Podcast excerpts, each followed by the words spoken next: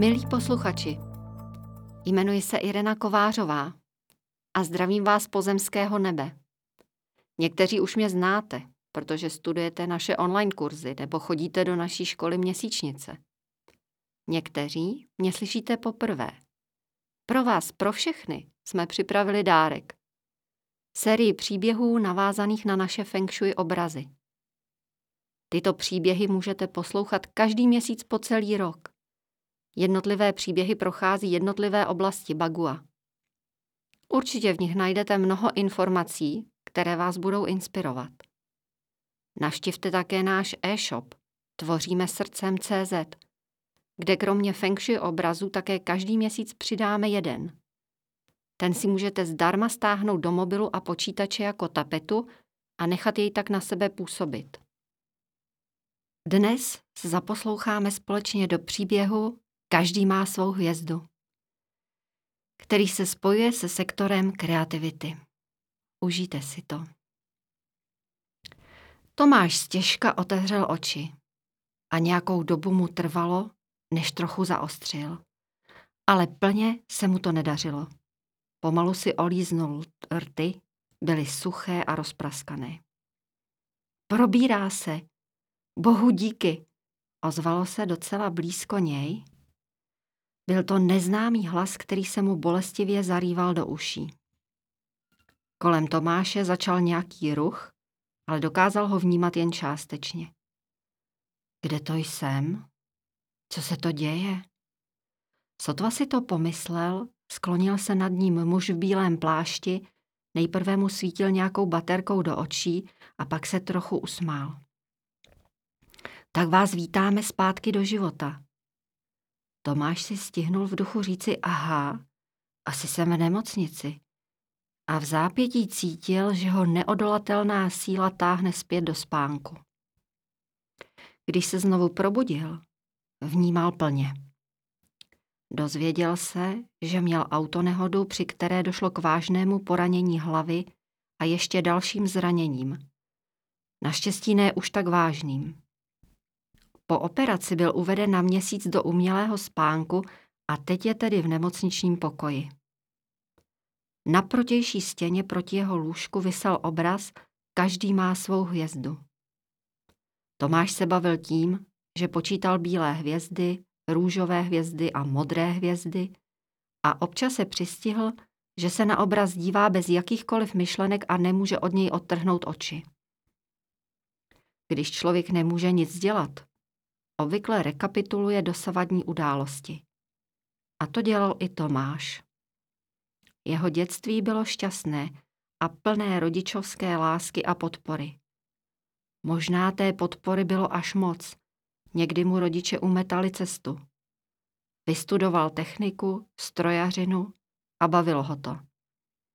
Tedy vlastně se chtěl věnovat zpěvu, ale rodiče mu vysvětlili, že by ho to neuživilo. A mají pravdu, pomyslel si Tomáš. Ještě, že jsem je poslechl, zpěváků je plno. Bůh ví, jak by to dneska se mnou bylo.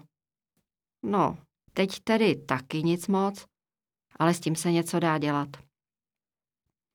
Tomáš se pomalu uzdravoval. Obraz v nemocničním pokoji ho z nějakého důvodu přitahoval víc a víc. Tomáš měl pocit, jak kdyby mu ten obraz něco říkal, ale netušil, co by to mohlo být. Když už mu bylo natolik dobře, že mohl chodit do parku rozléhajícího se kolem jednotlivých pavilonů, všiml si, že i na chodbách jsou další obrazy, ze kterých sálá energie. Tomáš si uvědomil, že tyto obrazy ji naplňují optimismem, nadějí, že všechno dobře dopadne a možná, že i něčím jiným. Vzpomněl si, jak naštívil svého dědečka v nemocnici. Dědeček tam ležel s těžkou otravou krve a z nemocnice se už nevrátil. Tomáš si uvědomil, že poslední, na co se jeho dědeček z lůžka díval, byl potápějící se koráb na rozbouřené moři. Vlastně i na chodbách byly tehdy velmi sporadicky umístěné výtvarné artefakty s dost ponurými až tragickými náměty. Ještě, že jich bylo tak málo, pomyslel si Tomáš. To pacienti v této nemocnici mají veselější výhledy. Celý prostor to neskutečně zutulňuje. Nedalo mu to a zeptal se sestry, kde se tady ty pozitivní obrazy vzaly. No, to začalo už někdy před dvěmi roky. Z jedné nadace jsme dostali tři obrazy a dali je na chodbu. Zjistili jsme, že si před ně stále sedají pacienti. I když židle jsou i na dalších místech a po nějaké době jsme si všimli, že lidé jsou pak nějak veselější. Pan primář přišel s nápadem, že je dáme i do nějakého pokoje. Požádali jsme nadaci a dostali další obrazy. Dali jsme je do tří pokojů a sledovali to. Pacienti byli veselější, rychleji se uzdravovali, ubylo po operačních komplikací. A tak jsou teď všude. Odpovídala sestra a ještě dodala. A mám pocit, že to působí i na nás, jako na lékaře a na další personál. Už tu není tolik sporů. A já se do práce každý den těším, usmála se sestra. Tomáš seděl na lavičce v parku a přemýšlel o tom, co mu včera během návštěvy řekla jeho přítelkyně. Prý podle celostní medicíny žádný úraz není náhoda. Náhody neexistují. A úraz hlavy znamená člověče změň směřování svého života. Tomáš vytočil číslo. Ahoj Pavle, ještě hledáte zpěváka? Tak já to tedy zkusím. Tomáš cítil, jak se celý rozklepal, ale uvědomil si, že to, co cítí, není strach, ale silné zrušení. Večer si znovu prohlížel obraz v jeho nemocničním pokoji.